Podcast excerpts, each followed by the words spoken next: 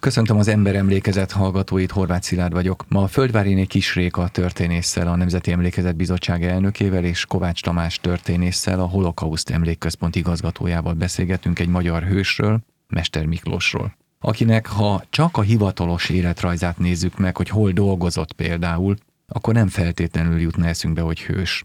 Mert hát 1939 és 1944 között a kormánypárt a Magyar Életpártja képviselője volt. Majd Imrédi Béla Magyar Megújulás pártjához csatlakozott, aztán államtitkár is volt. Már a német megszállás utáni és a magyar függetlenség elvesztése utáni a németeket tulajdonképpen kiszolgáló sztójai kormányban. Ott, ahol Baki László, aki egyébként neki pártársa is volt a Magyar Megújulás pártjában, és Endre László is államtitkárok voltak, akiket biztosan nem emlegetnénk a magyar történelem szép lapjain. Szóval, mi teszi Mester Miklóst ezzel a, fogalmazzunk úgy, intézményi vagy munkahelyi háttérrel is hőssé? Kovács Tamás. Mester Miklós, aki valóban a sztójai kormánynak volt az egyik államtitkára, ami így kívülről nézve valóban azt jelenti, hogy egy kollaboráns kormányban vitt tulajdonképpen egy vezető pozíciót, de ha megnézzük a sztójai kormánynak az összetételét, akkor azért láthatjuk, hogy van benne egy-két olyan figura, akik valamilyen, hát úgy mondjam, csoda folytán kerültek be, és a csodát itt most idézőjelbe értem a kormányba, és akiknek eleve az volt a feladatuk, hogy valahogy próbálják tompítani mindazt a várható rosszat, amit általában a sztójai kormány jelentett. Ugye a Mester Miklós kapcsán fontos megemlíteni, hogy az ő kapcsolata a mindenkori kormány kormánypárttal, Horti környezetéhez, és ami talán még fontosabb a református egyházhoz, tehát egy teljesen más kontextusba került, amikor bekerült a sztójai kormányba, és az ő esetében kifejezetten az volt a kvázi feladata, hogy valahogy tompítsa ezt a óriási német nyomást, ami a kormányon rajta volt, és hát ugye azt a részt is, hogy néhány kormánytag, az emlegetett Bakész ugye várható volt, hogy ők a németeket teljesen ki fogják szolgálni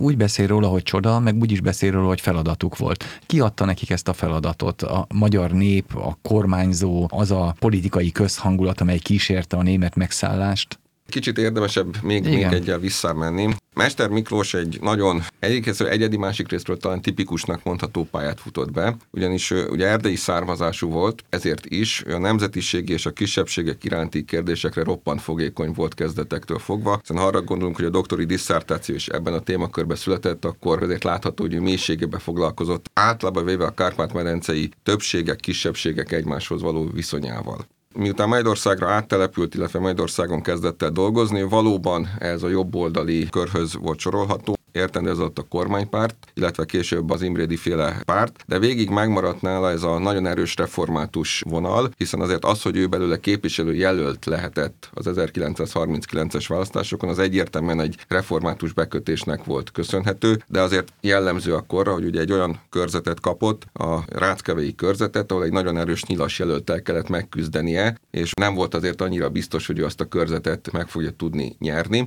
Ennek ellenére megnyerte ezt a körzetet.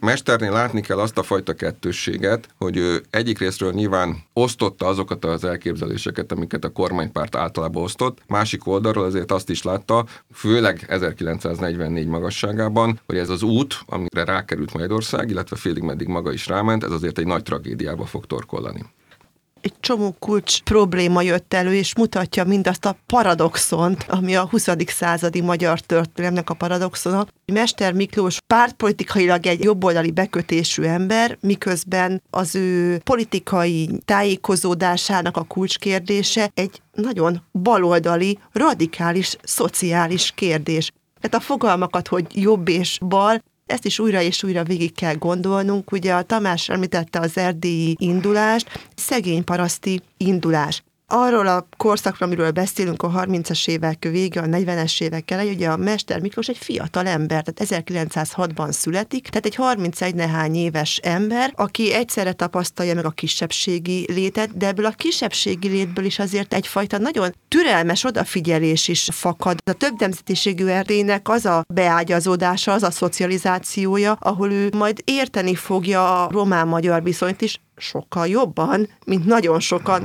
az anyaországból, ugye?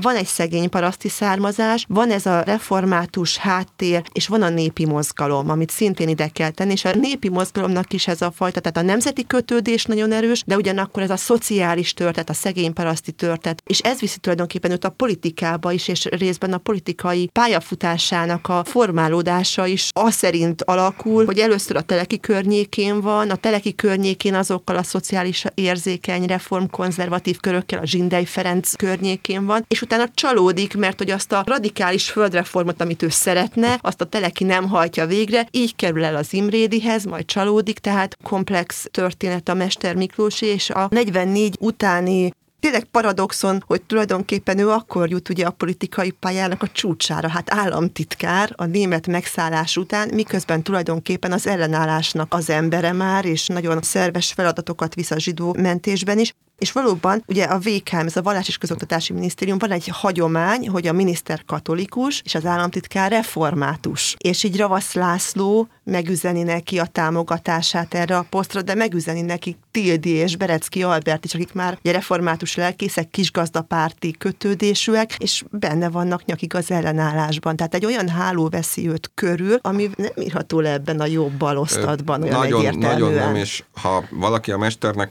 tényleg megnézi a teljes életpályáját, tehát nem csak csak ott megint időben csak 44-re koncentrál, akkor valóban azt látja, hogy ő egyik részről volt egy nagyon erős nemzeti elköteleződés, de ezt itt egy patrióta elköteleződésnek lehet mondani. Tehát ő például az erdélyi kérdést, a magyar-román viszony teljesen másképp látta, és ha valaki most elolvassa azt a diszertációt, amit a 30-as években ért, hogy a 19. században hogy is volt ez a magyar-román együttélés, hát egy nagyon más képet fog kapni, mint ami mondjuk úgy, hogy a mai magyar köztudatban is él. És ő ugye helyben élte meg. És a másik, ugye ez, amit a Réka mondott, ez a nagyon erősen a szociális érzékenység. Tehát ő nagyon támogatja a szegény diákoknak az oktatását, hogy tudjanak előrébb haladni. Ugye ez kicsit családilag is jött, hiszen őket is támogatták a szülők, hogy tanuljatok és legyen érettségitek, és menjetek adott esetben egyetemre. Tehát a mély szegénységben élőknek a támogatását. Ugye itt a földreform az a nagy gyújpont, ami kapcsán ő átsodródik Imrédihez, és azt gondolom, hogy a mesternek az a legnagyobb tragédia az ő életében, hogy akár melyik politikai mozgalomhoz csatlakozott, abban vagy csalódott, leglátványosabb az Imrédiéknek a története,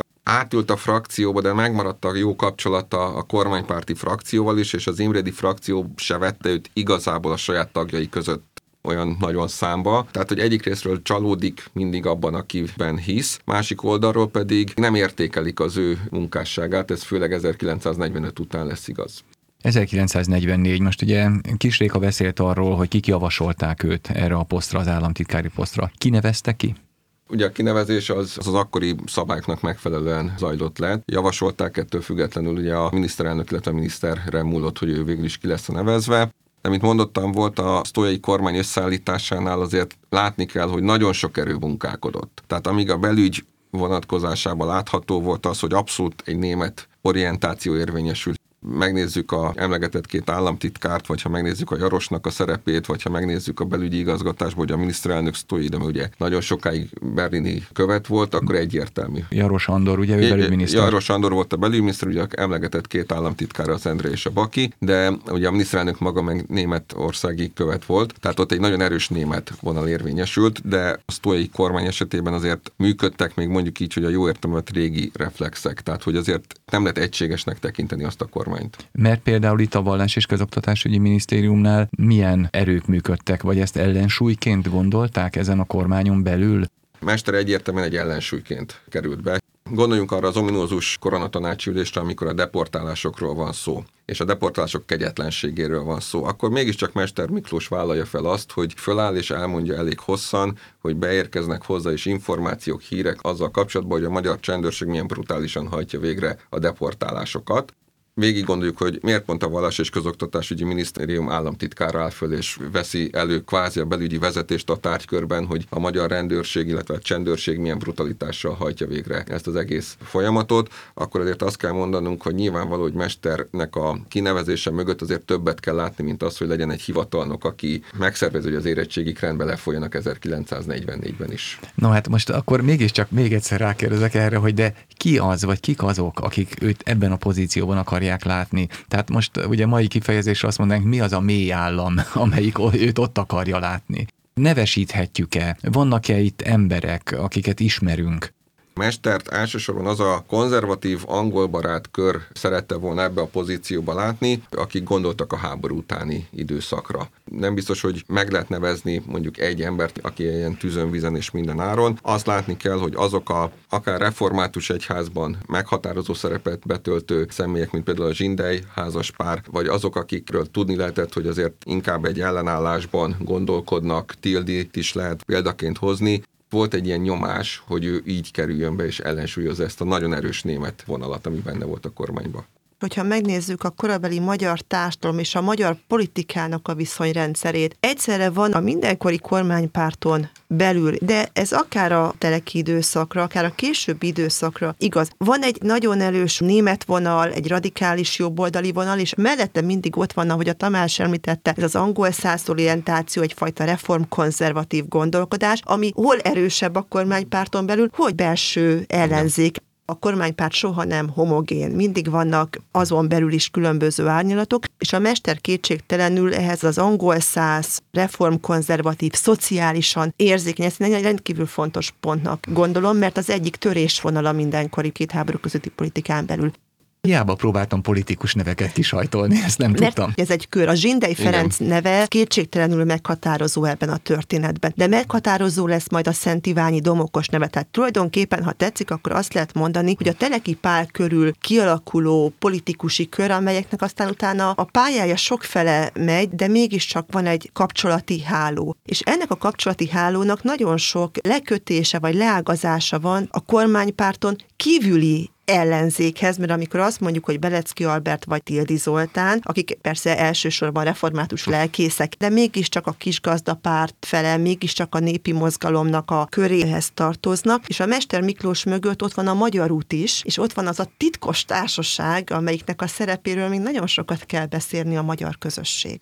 Igen. amelyik egy mozgalom, politikailag nagyon sok színű, vannak benne az illegális kommunistáktól a radikális szélső jobboldal, politikailag nagyon sokféle társaság, és ami 44-ben legfontosabb csomópont, ez az a német ellenesség. Igen. Tehát akik a mester körül ott vannak, azok lehet, hogy politikailag egészen más demokrácia képpel bírnak. Egy dolog van, német megszállás, német ellenesség és a kiugrás előkészítése. És, és ez, és... Egy, ez egy népfront, amiben az illegális kommunistáktól tulajdonképpen a kormánypárti képviselőkig sokan tudnak egy adott cél érdekében összefogni. Ez kicsit el kéne szakadnunk ezektől a mindennapi jobb meg baloldali történettől. 43-tól kezdődően Magyarországon volt egy csoport, aki arra készült, hogy valahogy a háborút meg kéne úszni ki kéne ugrani. Voltak romantikus tervek, hogy az angolok partra szállnak a Balkánon, és addig kitartani. Voltak realistábbak, akik már akkor azt mondták, hogy hát lehet, hogy Moszkvával kéne kapcsolatba kerülni, de kialakult az a törésvonal, és innentől kezdve a kormánypárt sem mondható egy egységes nagy konglomerátumnak, hogy valahogy vagy kitartunk végsőkig, ugye volt egy ilyen szárny,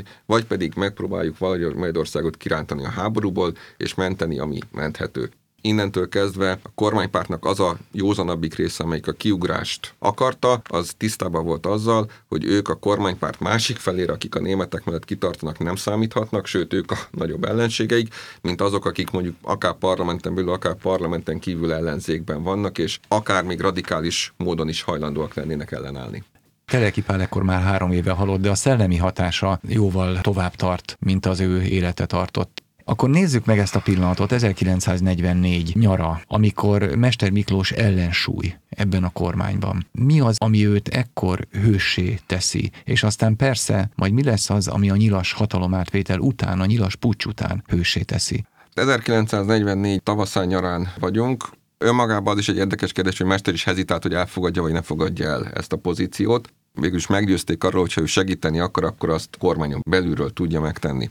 44 tavasz a nyara elindulnak a zsidó deportálások Magyarország területéről is. Ugye ez a klasszikus április 16-a utáni folyamat kicsit visszaugorva, a korábbi magyar zsidó törvényekben tettek számos engedményt, úgymond, aki nem számít zsidónak különböző okból kifolyólag, amiket a korabeli magyar szervek 44-ben már, hogy úgy mondjam, eléggé sajátosan értelmeztek. Mester Miklós viszont úgy gondolja, hogy akit lehet, azt megpróbálja megmenteni. Hogy lehet megmenteni embereket? Az egyik mód az az, hogy valamiféle kormányzói mentességet találni az ő számukra, Ez nagyon sokféle okból kifolyólag kaphatott valaki mentességet, és a mesternek az egyik nagy fegyverténye az volt, hogy valóban sikerült elérni azt, hogy a meglévő mentességeken kívül, amiket mondom, nagyon vegyesen értelmeztek a helyi és lokális magyar szervek, ezt a kormányzói mentességi kört kialakította, illetve ő is felrázta a kapcsolati hálóján keresztül az egyházakat, hogy ők is próbáljanak meg minél többet megtenni azokért az üldözöttekért, akikért tudnak tenni.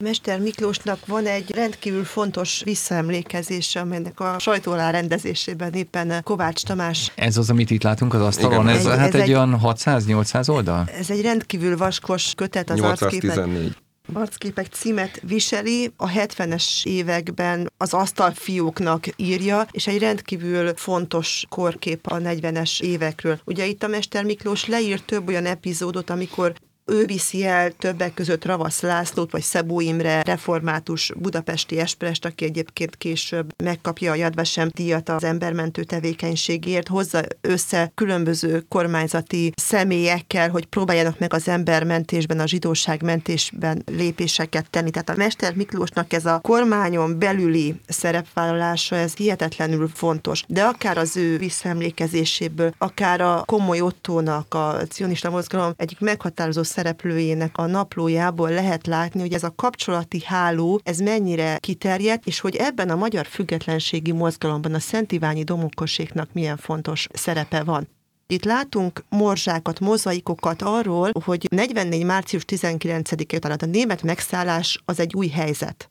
Az ország elveszíti a függetlenségét, és akkor ezek a, mondhatjuk ma úgy, hogy networkingek, ezek a kapcsolati hálók elkezdenek más szerepet vinni, és ez a szerep, ez az ellenállás, és ez a szerep az embermentés, és ebben a Mester Miklósnak pont a pozíciójából fakadóan kulcs szerepe van, nagyon sok név van, akiket konkrétan tudunk a Mester Miklós embermentő tevékenységéhez kötni. Ezek a networkingek ugye tényleg rájönnek arra, hogy nekik egymással kell együtt dolgozniuk. Az nem fog menni, hogy a cionisták külön próbálnak valamit üzletelni a németekkel, aztán ez vagy sikerül, vagy nem, vagy a németek komolyan veszik őket, vagy nem. Mások a magyar kormányol akarnak, jobban járnak, ők egymással összefognak, és megtalálják ezeket a kapcsolatokat. Nyilván azért lássuk be, és ne legyünk naívak, ugye hát azért ez kellett egy nagy bizalom. Gondoljuk bele, hogy 44 tavaszán nyarán zsidó vezetők leülnek tárgyalni az akkori magyar kormány egyik államtitkárával. Tehát itt valami bizalmi rendszert ki kellett alakítani, és nyilván feltételezzük, erre nincsen forrásunk, de azért mind a kettő fél azért alaposan utána nézett, hogy kivel is ül le beszélgetni és komoly dolgokról tárgyalni. Ez is egy olyan pszichés gát volt, amit mondjuk 44-ben úgy át kellett lépni, illetve hát Mester Miklós, aki egyébként kifejezetten szimpatizált egy cionista eszmével, és emiatt ő aztán a komoly Ottóval végül is egy elég jó munkakapcsolatot tudott kialakítani, és a mesternek általában az a világkép, ami mondjuk pont abból jött, hogy Erdélyben született kisebbségi kérdésekkel foglalkozott, és ő nagyon másképp látta ezt a problémakört, mint mások, még inkább megértette, illetve hát neki ugye azért volt egy személyes tapasztalata, akár a kapcsolati hálóján keresztül is, hogy ugye ez az egész deportálás, gettósítás milyen brutális módon zajlik le, illetve hát azért lássuk be, hogy ennek volt egy olyan anyagi haszonszerzés része is, hogy ugye a elkobzott, zárolt zsidó javakat ugye úgymond ki lehetett igényelni, aminek hát azért egy ilyen erkölcsi kérdéseket is felvethetett sokakba, hogy vajon én megérdemlem-e azt a akár ingóságot, akár ingatlant, amit az elkobzott zsidó vagyomból nekem felajánlanak. Konkrét tetteket tudunk említeni? Nyilván neki volt információja a kormányon belülről. Ez egy eléggé fontos információs bázis lehetett azért, hiszen olyanokhoz juthatott hozzá, amelyekhez mások kormányon kívüliek nem nagyon. Tudunk-e ezen a nyáron, tehát amíg ő kormánytag? Formálisan gyakorlatilag a nyilas pucsig. Október közepéig. Október közepéig, de azért azt látnunk, hogy ez egy ilyen hullámzó történet, tehát ő szűk fél évig van benne a legfelsőbb vagy legmagasabb politikai vezetésben, azzal együtt, hogy ő már korábban is nagyon sok információ információt kapott meg, de visszatérve a konkrét kérdésre, Mester Miklós ugye elsősorban azokon tudott segíteni, akikkel ilyen vagy olyan módon kapcsolatba került, tehát magyarul azokkal a mondjuk így, hogy értelmiségiekkel, művészekkel, akik valahogy kapcsolódtak mégiscsak a VKM-hez, mint minisztériumhoz. Tehát rajta azt számon kérni, hogy miért nem segített mindenkin, ezt itt talán túlzásnak érzem, Mester Miklós azon a szinten tudott mozogni, hogy ő konkrétan el tudott jutni akár a kormányzói szintig is, hiszen azzal tökéletesen tisztában volt, hogy mondjuk Sztójai Döméhez bemenni egy olyan kérdéssel, hogy híres orvosokat mentesítsenek a zsidó törvények hatály alól, sárga csillagviselés alól és a deportálás alól, ez gyakorlatilag egy Mission Impossible jellegű küldetés lett volna Tudjuk, hogy ő részt vett konkrét személyeknek is a mentesítésében, de mondom itt azzal a megkötéssel, hogy nyilván a körből elsősorban, ahol mint VKM miniszter ő is előfordult és mozgott. Többekről beszéltünk már az ember emlékezet adásában. Mennyire kapcsolódott ezekhez a hálózatokhoz, Sós Gézának és a többieknek, Ocskai, Mikó, nem tudom, hogy ezek összefüggő történetek -e?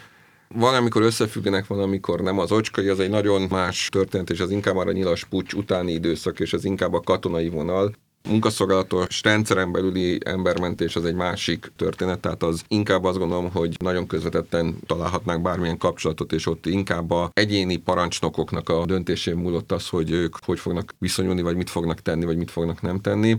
A hálózatokról azt gondolom, hogy ők azért nem iktatott hivatalos papírokon leveleztek és tartották hát a kapcsolatot igen. egymással. Jól felfogott érdekükben. Jó, saját maguk jól felfogott érdekében. Tudom, a Gestapo dolgozott a magyar kormányban is a Gestapo, illetve hát a német rendészet és biztonsági szervek azok teljesen be voltak épülve. Olyan szinten, amit talán el se tudunk képzelni.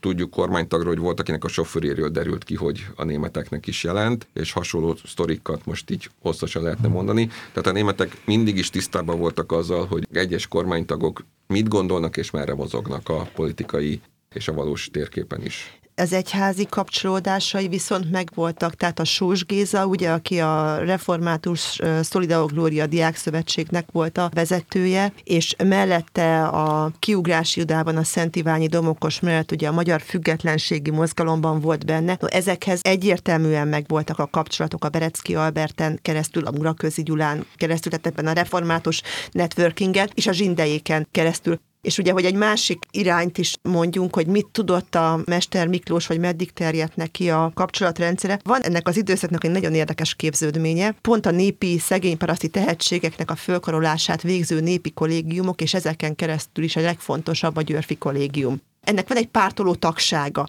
Ez egy olyan kollégium, ahol ez a szociálisan radikális program, a népi mozgalomnak ez a radikális programja, hát nagyon is nyilvánvalóan népszerű a fiatalok körében, és a 40-es évekre a Kardos Lászlóék, Hegedűs Andrásék körül egy illegális kommunista mag is kialakul, a maguk sajátos kommunizmus értelmezésében nyilván a, maguk is meglepődtek. 49 után, a Rajkper után ők is szembesültek azzal, hogy az ő kommunizmus elképzelésük az nem pont ugyanaz, mint amit Moszkvából a Rákosiék idehoznak, de azért mégiscsak ők a 40-es években illegális kommunistának gondolják magukat, és van ennek a kollégiumnak egy pártoló tagsága, Zsindej Ferenc miniszter úrral az élén. Tehát, hogy ugye megint ez a kormányzaton belüli szociálisan érzékeny reformkonzervatív kör, az tulajdonképpen egy generációval fiatalabb egyszerre támogatja, és egyszerre próbálja kanalizálni ezt a radikális fiatal értelmiséget. És amikor 44. március 19-e után, tehát a német megszállás után a Györfi kollégium kollégiumnak az autonómiája is veszélybe kerül, akkor a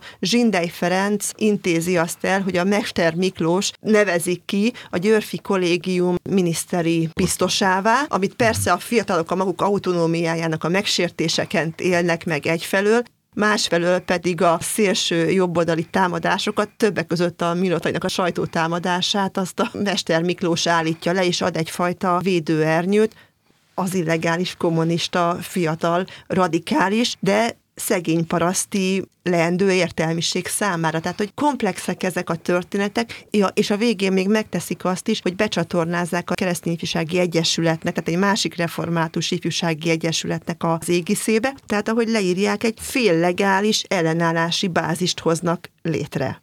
És ehhez kell a, valaki, aki az egészet fedezi kormányzati oldalról, mert másképp nem megy. Ehhez kell valaki, aki az egészet fedezi kormányzati oldalról úgy, hogy pontosan tudja, hogy őt is nyilván figyelik, vagy próbálják igen, figyelni. Igen, tehát pontosan, pontosan tudja. Mester Miklós pontosan tudta, hogy amikor 44 nyarán volt egy északerdei körútja, és ugye itt is fel lehet tenni azt a kérdést, hogy a vallás és közoktatásügyi miniszter miért megy el Észak-Erdélybe megnézni a magyar hadállásokat, és hogy vajon miért méri fel egyes helyeken a parancsnokoknak a kormányzóhoz és a háborúhoz való viszonyrendszerét.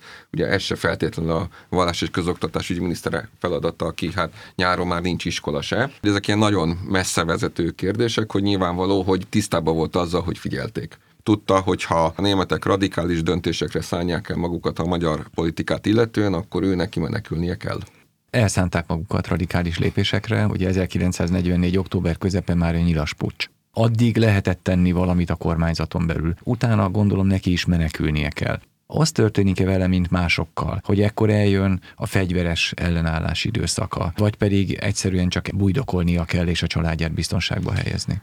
Utóbbi kettő, tehát az egyik valóban a családbiztonságba helyezése az egy kulcskérdés volt, hiszen ekkor már megszületett a Zoltán fia, ő azért rajta volt azon a listán, akit a németek, illetve a nyilasok le akartak tartóztatni, úgyhogy ő maga is bújdosásra kényszerült, végül is a dorogi bányászok lesznek azok, és ugye megint milyen érdekes, hogy ezért még munkások, munkás emberek fogják elrejteni, a református szegényparaszti háttérrel bíró, de a szegényekért ugyanakkor tenni akaró Mester Miklóst, nem kis szerencsével, de ilyen értelemben ő viszonylag simán átvészelte ezt az időszakot.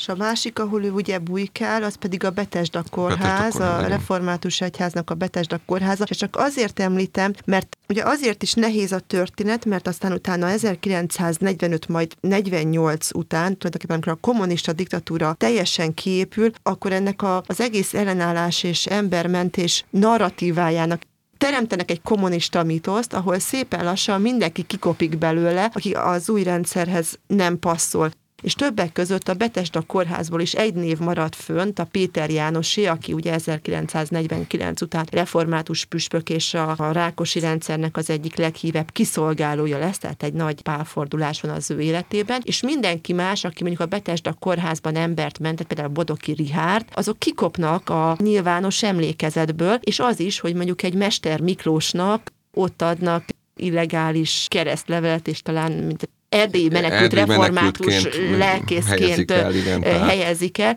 Ez az egész embermentés egy sokkal komplexebb történet, mint amit utána a kanonizált történetírás 48 után ebből ránk hagyott, vagy amiről nyilvánosan lehetett beszélni. Magányos hősök voltak, de azért mindig nem ártott, ha van mögöttük egy hálózat. És itt volt. És itt volt egy nagyon komoly hálózat és akarat, és amit érdemes megjegyezni talán, és ez a későbbiek szempontjából lesz érdekes, ez nem azt jelentette, hogy ő elbújdokolt és senkivel nem tartott kapcsolatot, mert ez az az időpont, amikor ő csatlakozik a kisgazdapárthoz megint, hogy nem lehet ezt a jobb és baloldal fogalmakat úgy használni, hogy általában minden nap életben használjuk, akkor már a kisgazdapárthoz csatlakozik, amelyik akkor ugye egy patrióta jobboldali világszemletű gyökere, de mégiscsak nagyon komoly baloldali értékrendet, vagy baloldali programpontokat is képvisel aztán majd a 45 utáni, vagy 45 és 50 közötti időszakban részt vett a, a magyar fegyverszüneti delegáció átjuttatásába a határon, és ezek után Budapest elfoglalása után a Smert kihallgatta a, a hadik laktanyába, mert a hadikba volt a Smersnek a központja egy darabig. Ez a szovjet kiemelhárítás, tehát a vörös hadsereg kiemelhárító egysége. Ugye ő itt hal meg Magyarországon. Ha jól tudom, nem kerül börtönbe. Jól tudom, hogy nem kerül börtönbe? 1945 után, tehát amikor megy a klasszikus háborús bűnösök elleni eljárások sorozata és perek, akkor ő nem kerül börtönbe, tulajdonképpen feljelentés érkezik ellene, de végül is az ügyészség nem látja megalapozottnak a vádemelést, ellenben ő több perben tanúként megidéztettetik, valami belső sugallatra viszont a politikától egyre távolabb tartja magát beszélgettünk itt már magyar hősökről, mindegyiknek az életrajzában következetesen az volt egymás után, hogy összeütkezésbe került a nyilasokkal, majd utána összeütkezésbe került a kommunistákkal. Azt mondtuk rá, hogy ez törvényszerűség. Na most Mester Miklós ezek szerint nem ütközik össze, de azért nem, mert utána ő nem akar semmilyen szerepet vállalni? Mester nagyon óvatos. Ez mondjuk 1944 nyarán például nem látszik rajta. Igen, de az egy belső éléből jövő erkölcsi felbuzdulás is lehetett, de ő 1945 után látja azt, hogy Magyarországot a Vörös Hadsereg megszabadította, megszállta kinek melyik tetszik, és hogy a Vörös Hadsereg és ezzel együtt a kommunista pártnak a megjelenése, térfoglalása az valószínűleg egy hosszabb stratégiának a része. Tehát Mester Miklós nem gondolja azt 1945-ben vagy 46-ban, mint ahogy naívan talán sokan gondolták, hogy egy szép nap a Vörös Hadsereg fogja és kivonul majd Magyarországról. Ő azt gondolja, hogy ez egy hosszú távú megszállás, egy hosszú távú történet, és úgy gondolja, hogy hosszabb távon nyilván ellenállni lehet, mert sokféleképpen tudunk ellenállni, de a kommunista mozgalom és pártnak a hatalma az nagyon ott kopogtat az ajtóba, és ez ugye 1948-49-ben realizálódik is ő tényleg nagyon exponált, nagyon nagy a kapcsolati hálója. Ha őt lekapcsolják, őt letartóztatják, azért az egy spirál. Tehát a Berecki Albert mégiscsak néven után, ugye először VKM államtitkár, Igen mert hogy a református az államtitkár mindig, úgyhogy a mester tulajdonképpen a Berecki lesz a következő meghatározó, majd utána püspök, Tildivel van kapcsolatban. Az új politikai elit egy részével nagyon szoros kapcsolatban van, tehát a mestert nem lehet olyan könnyen kikapcsolni. Másrészt nagyon jó volna egyszer látni, hogy vannak iratok az ő szovjet letartóztatásának néhány napjáról. Az egy nagyon érdekes dolog lehet. És a másik, hogy ott van a magyar közösség per. Az első nagy koncepciós per, ugye 46-ban elkezdődnek már a letartóztatások, 47 a per. A mester ebből megmenekült, tehát nem tartóztatják le teljesen perifériára szorul, és aztán utána 51-ben ugyanúgy kitelepítik, mint nagyon sok mindenkit a régi középosztályból, Valószínűleg azért, mert ő nagyon sokat tud, nagyon sok információja van, megmenekül a letartóztatástól, politikai aktivitása már, már Nincs. nincsen a koalíciós időszakban sem, teljesen perifériára szorított, ketté tört életpályát. Ugye 906-ban születik, tehát 1946-ban még mindig 40 éves, tehát egy alkotó erejében lévő férfi emberről beszélünk, aki a következő 30 évét egy ilyen belső számüzetésben tölti. Igen ha ezt úgy nézzük, mint ami a saját sorsán is túlmutat, akkor azért ez egy generációs törés. Hát, hogy itt megint arról beszélünk, hogy milyen fölkészült emberek kerülnek teljesen perifériája, és élnek le évtizedeket anélkül, hogy valóban alkotó módon hozzá tudnának tenni ennek a társadalomnak az alakulásához. Mikor hal meg? 1989, ugye? Ö, igen, 89-ben hal meg, mm. és akkor is egy ilyen buta baleset szövődményekénti betegségbe. De már éppen nem éli meg a rendszerváltást. Pont nem éli meg a rendszerváltást, igen a kitelepítésben ugye valahol felső, felső vadász, eléggé borzasztó körülmények közé, tehát olyan borzasztó körülmények, mint amilyeneket az 50-es években a magyar falu a padlássöprés után Igen. él. Érdekesek ezek a részei az ő emlékiratának, ahogy leírja, hogy milyen az, amikor egy szegény paraszti sorsú, tehát ezt a világot nagyon jól ismerő ember, aki közben megjárja ugye a politika felső régióit, utána lekerül egy nagyon kiszolgáltatott, nagyon nyomorúságos vidékre, ahol aztán, ahol lehet még ugye a hatóságok megpróbálnak keresztbe tenni, de azért benne van a mindennapi szolidaritás is ebben a történetben. Mester Miklós esetében az egy kulcskérdés, és szerintem ez a legnagyobb kérdés most vele kapcsolatban, hogy amikor 1945-ben ő előjön az illegalitásból, és már névvel címmel tudja magát vállalni, a szovjet csapatok kémelhárító egysége több napra elviszi, kihallgatja. Nyilván készülnek kihallgatási jegyzőkönyvek, dokumentumok, feljegyzések, hogy na, ott mi hangzik el, és ott a Mester Miklós mit tud, mert ugye azt tudjuk, hogy igen, ő támogatta, előkészítette azt a fegyverszüneti delegációt, amely kijutott Moszkvába. Tehát neki Ilyen értelemben a szovjeteknél azt is lehet mondani, hogy van egy piros pontja 1945-46 magasságába. Mégis nagyon sokat tud arról a politikai elitről, amelyik 1940-es évek elején Magyarországon uralkodott. És szerintem az, hogy ő 1945, 46, 47-ben tényleg mindent megúsz, abban benne volt valószínűleg az, hogy a szovjetek sem akarták, hogy ő bíróság elé kerüljön. Azzal fejezzük be most a beszélgetést, hogy akkor megint annak a generációnak egy tagjáról beszéltünk, annak a nemzedéknek egy tagjáról beszéltünk, amelyiknek a kezében jó helyen lett volna az ország 1945 után, és amely nemzedéket a kommunisták 45, 46, 47, 48, 49-ben lehetetlené tettek, elűztek, megöltek, börtönbe zártak. Ezt mondhatjuk, ugye? Mester esetében valóban igaz az, hogy ha ő tovább tudja folytatni a politikai pályafutását, akkor nem csak egy nagy lélekről beszéltünk volna, hanem valószínűleg egy szónak abban az értelemben hasznos politikusról, hogy nagyon sok pozitív cselekedetet tett volna, akár mondjuk a szegény parasztok felemelkedése és általában a műveltség terjesztése vonatkozásában. Ő egyik nagy tragédiája az, hogy bár megjárta a politikai legmagasabb szférákat egy nagyon rossz korban, azzal neki véget ért a politikai pályafutása, de nem tudott kibontakozni, mint történész sem, mert ugye az volt neki a nagy álma, hogy mint történész bontakozzon ki, de ez 1945 után még inkább lehetetlen volt, mint 45 előtt. Köszönöm a beszélgetést, kedves hallgatóink! Az Emlékezet mai adásában Mester Miklósról beszélgettünk Földváriné Kis Rékával és Kovács Tamással, akiknek köszönöm a beszélgetést. Önöknek pedig, hogy meghallgatták, Akinek tetszett a műsor, keresse továbbra is az ember emlékezetet, hogy ne maradjon le a következő adásokról. Köszönöm a figyelmet! No de itt van előttünk egy 814 oldalas könyv, ahogy elmondta, arcképek címmel Mester Miklósnak. Hát történész nem lett belőle, de a saját történetét megírta. Igen, megírta. Asztalfióknak írta, amikor Mester Miklóst felfedezte a magyar média, ugye ez a Bokor Péter féle századok sorozatban, amikor ő hajlandó volt kamera elé állni, utána merült fel a gondolat, és utána jött elő az igény, hogy 10-12 perces felvételeken nem lehet mindent elmondani, hogy írja meg az ő emlékiratát, memoáriát, és a Mester Miklós az akkor az asztalfióknak elkezdte kézzel, illetve gépen megírni a saját memoáriát. Az eredeti példány az mai napig ugye a család tulajdonában van. Nagyon jellemző volt mesterre ez a hihetetlen pontosság, tehát nem mindegy, hogy 10 percet vagy 12 percet vártunk valamire, vagy hogy mi, mikor, hogyan történt meg, tehát saját magát is utána még lábjegyzetelte, javította, pontosította. Történész abszolút történészi munka volt, igyekezett nagyon objektív lenni, és amire itt a beszélgetés során mindig kikötöttünk, ezek a networkingek, ezek a hálózatok. Hát ugye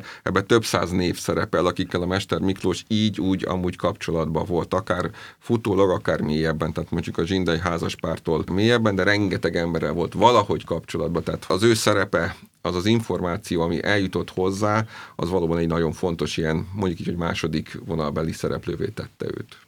Ennek alapján meg lehet írni az ő történetét? Hát nyilván vannak külső dokumentumok is, de ez egy jó vezérfonal ehhez? Azt gondolom, hogy egy jó vezérfonal, és azt gondolom, hogy ez alapján nagyon sok mindent megtudunk Mester Miklós belső világáról és belső gondolatairól. De akkor már nem tartott tőle, hogy ez olyan kezébe kerül. Ugye ez a 70-es, 80-as évek? Nem tartott tőle, tehát...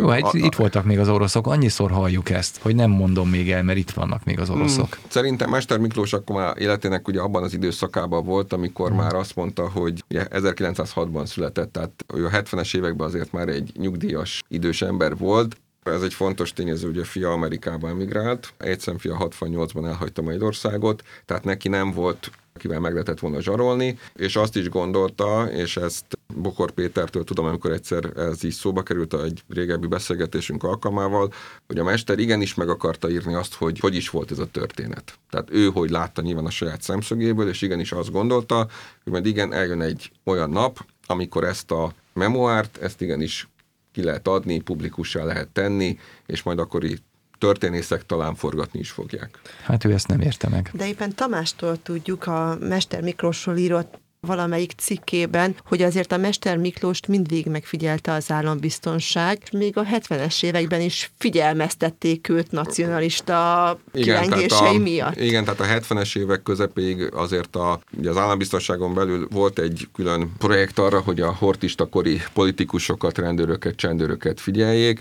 ez ugye a 70-es évek közepéig, 70-es évek végéig volt valóban működő feladat, hiszen akkor már az AB is realizálta, hogy itt azért már idős emberekről beszélünk, tehát 70 pluszos emberek nem fognak fegyveres felkelést kirobbantani és forradalmat csinálni, de valóban a 50-es, 60-as években abszolút AB megfigyelés alatt volt a mestercsalád is.